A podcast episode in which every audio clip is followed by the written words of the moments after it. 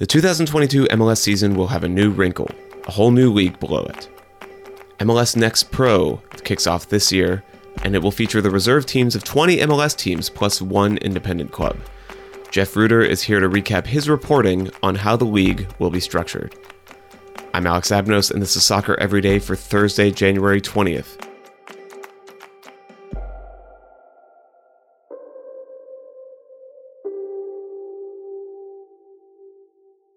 First, as usual, your TV guide for today. As always, all times are Eastern. It's the last day of group play in the Africa Cup of Nations. Two groups finish their slates. In Group E, both games are at 11 a.m. We have Ivory Coast versus Algeria and Equatorial Guinea versus Sierra Leone. A perfectly distributed group so far. Ivory Coast with four points, Equatorial Guinea with three, Sierra Leone with two, and Algeria with one. Those point totals mean any of these teams could potentially win the group. Everything is up for grabs. The finish here will be mesmerizing for sure. Ivory Coast versus Algeria will be available on beIN Sports Extra, while Equatorial Guinea versus Sierra Leone is just for beIN subscribers or on Fanatiz USA. In Group F, both games are at 2 p.m. Gambia versus Tunisia and Mali versus Mauritania. Mauritania has been the worst team at the Africa Cup of Nations so far, based on record and goal difference, so Mali should be able to win there. But that means that Gambia versus Tunisia is huge. Those two teams are only separated by one point, and they'll be fighting for an automatic bid to the last 16 more than likely. That game will be on beIN Sports Extra. Elsewhere, Arsenal and Liverpool play the second leg of their League Cup semifinal. The aggregate score is nil-nil, so still all to play for there. That's at 2:45 p.m. on ESPN Plus. Also, both sides of El Clasico are in action in the Copa del Rey. Real Madrid visits Elche at 1 p.m and Athletic Bilbao hosts Barcelona at 3:30 p.m. Both of those are on ESPN Plus. Roma also hosts Lecce in the Coppa Italia. That's at 3 p.m. on Paramount Plus. And finally, just a heads up for tomorrow, the Women's Asian Cup is underway, but both games are probably done by the time you're hearing this. The next games are overnight and into the early morning on Friday, and all are on Paramount Plus. It starts at 3 a.m. Eastern. J- Japan versus Myanmar 5 a.m. Australia versus Indonesia, 7 a.m. Thailand versus the Philippines, and 9 a.m. South Korea versus Vietnam. So, any of you night owls or uh, early risers, very early risers, will have something to watch. Okay, let's move on to Jeff.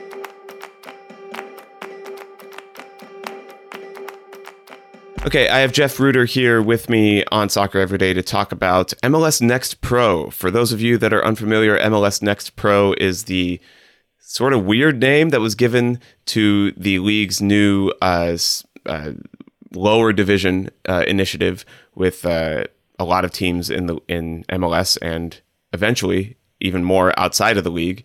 Having teams in this division, it's uh, sort of going to completely change the landscape of lower division soccer and they have some interesting roster rules associated with it. And the reason we're focusing on roster rules, of course, is the fact that MLS itself has many roster rules. I think Jeff, you did a whole report about this last week. The maybe the defining factor, uh, the defining thing about MLS Next Pro roster rules so far is that there aren't too many of them yet. What do we know so far? Yeah, I think that the, the headline item, I mean, the literal headline item, is that shout out Brooks Peck, uh, is that yeah. there is no salary cap in MLS Next Pro, and I think that that's important be- to distinguish. And I think it is something where, when you look from the outside, it makes complete sense. Of course, there shouldn't be a salary cap. It's a sec- a league full of second teams. You're not likely going to be seeing teams going out and signing guys for seven figure salaries, paying massive transfer fees for immediate impact, that sort of thing.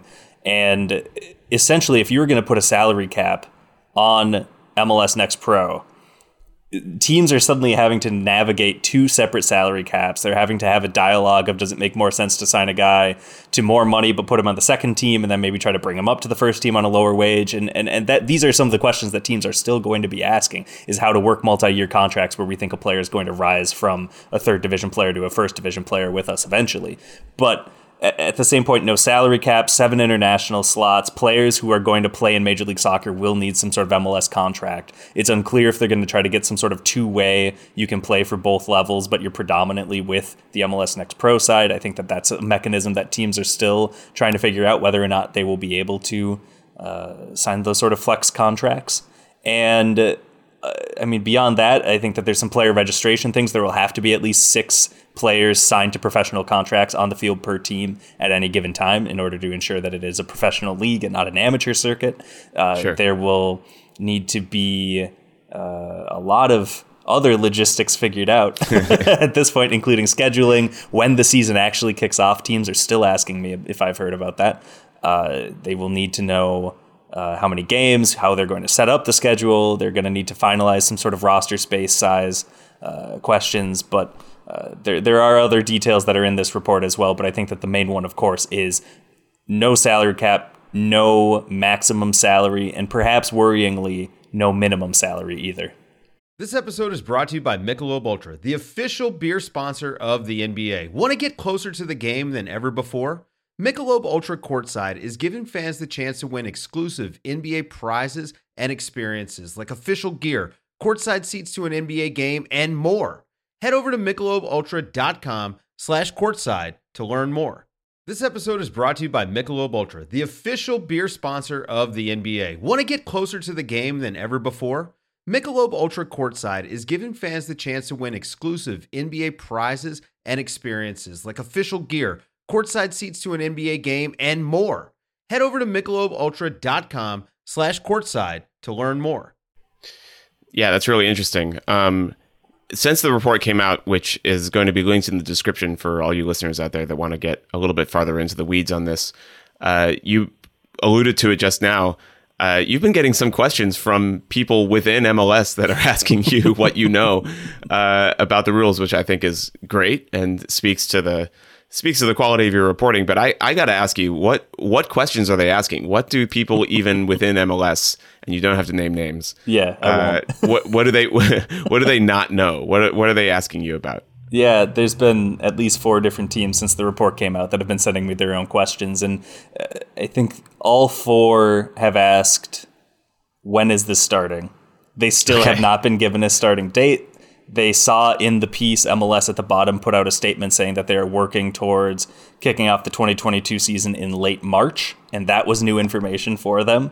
Uh, they have been asking about the how the cap implement or the cap implications, excuse me, for Major League Soccer if a player was signed to a two-year deal and the first sure. year was in MLS Next Pro. Mechanisms you're going to see teams trying to use include signing a player to a front-loaded contract where if the player was going to be getting, let's say, $300,000 over the course of the contract, they would try to sign him to $200,000 at the MLS Next Pro because there's no salary cap, and then have a $100,000 player. And they're hoping that rather than having that treated the way the NHL does, which is to have kind of the base average salary where it is just completely flat, there's no increases, decreases. Uh, your cap number is the same every single year of your contract. Uh, teams are hoping that instead they will say, well, that's a $100,000 contract for MLS and forget the extra $50,000 you could have added on to that. That is a very common mechanism. Uh, people are asking about player rights is another one, as reported in the piece. Homegrown players will obviously have their rights still held by the club uh, from which their academy is. Drafted players will for three successive transfer windows, so essentially two seasons, and then teams will be able to put discovery claims on three, could be more than three, but at this point, teams are operating assuming it will be three players who are under the age of 24 who were neither drafted nor came through their academy. And so there are some questions about what the process is if you like some player who is not claimed by the team they're on because they're not technically their player. So I'm just going to use Minnesota United as an example because they're in my backyard and it's really yeah. cold and I can't think much further than Minnesota right now. Uh, if they had a player who's 25 years old who they did not put a discovery claim on, could not put a discovery claim on because he's above age. And Cincinnati wanted to sign him because they needed help um, in various areas of the field. I'm not going to be able to use the Cincy example every single time moving forward. I think they're going to be respectable in the future, but I'm still going to get it in while I can. Um, sure.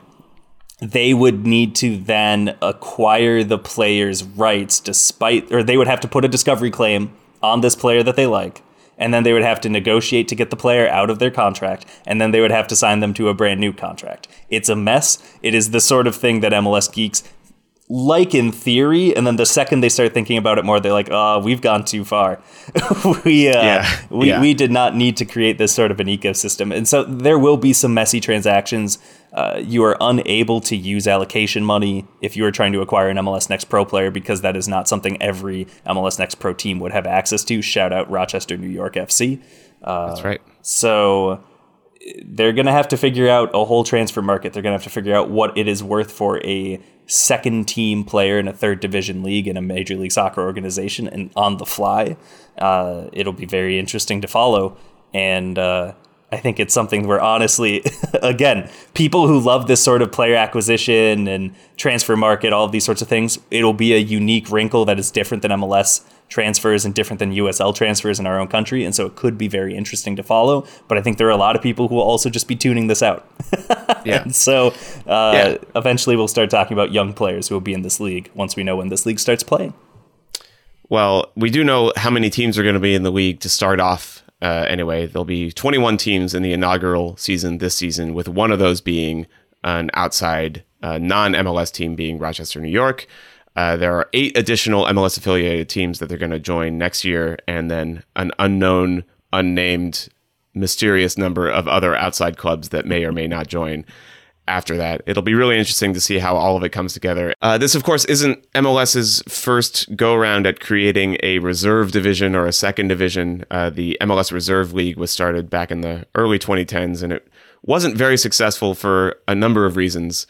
Uh, Jeff, in your reporting so far on MLS Next Pro, what have you seen to convince you, or perhaps not convince you, that uh, this effort is going to be different and perhaps a little longer lasting, maybe better for player development? I don't know. Any of these things uh, standing out to you? Yeah, I think that player development wise, they have, since the Reserve League ended in about 2012 2013, was essentially when MLS Reserves folded uh, you could say its usefulness ended far earlier than that, and if it ever started at all. But yeah. since then, they had their USL affiliate partnership where they worked with United Soccer League. They had B teams in the second division and the third division as well with USL League One once that launched in 2019, where they were able to see how to run these teams in an MLS agnostic ecosystem. They were able to see if you didn't have the same sort of roster constraints, how you were able to develop players. You were able to see teams win hardware. You were able to see, see teams like Sporting Kansas City, Los Angeles Galaxy, Real Salt Lake, FC Dallas, to name four,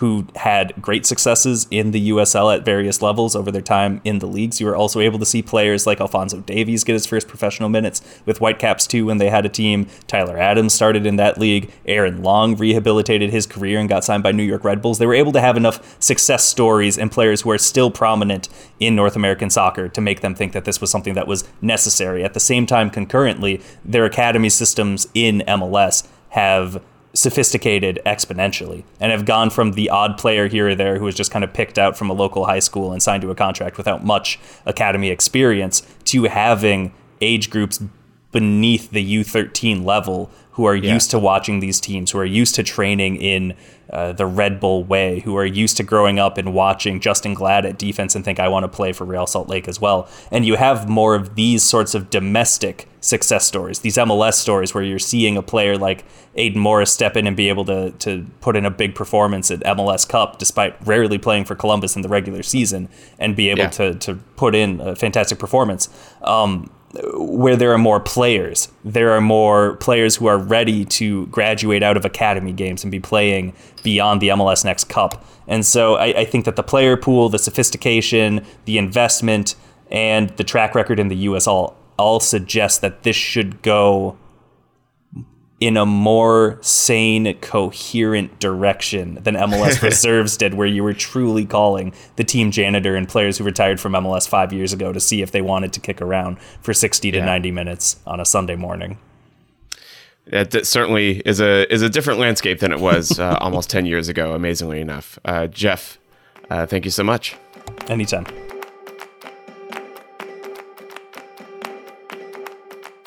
Elsewhere in soccer news, the U.S. men's national team will host its final World Cup qualifier in Orlando.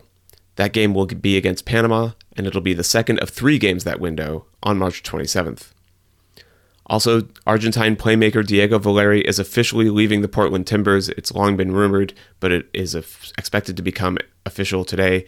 Head coach Gio Savarese told the media yesterday it was weird to not have Diego Valeri around for the start of Portland Timbers preseason. I can't imagine that was a lie. Lastly, Michelle Akers is back in the soccer world. The former U.S. women's national team great has spent most of her time since retirement on her horse ranch, but she's now back in the game as an assistant coach with the Orlando Pride. Definitely check out Pablo Maurer's interview with Akers on The Athletic, which is also linked in the show's description. This show is produced by Mike Zimmerman with help from John Hayes. You can get ad-free versions of the show by subscribing to The Athletic, and you can get 33% off a year's subscription by going to theathletic.com slash soccer every day. Thanks for listening, and happy soccer to you all.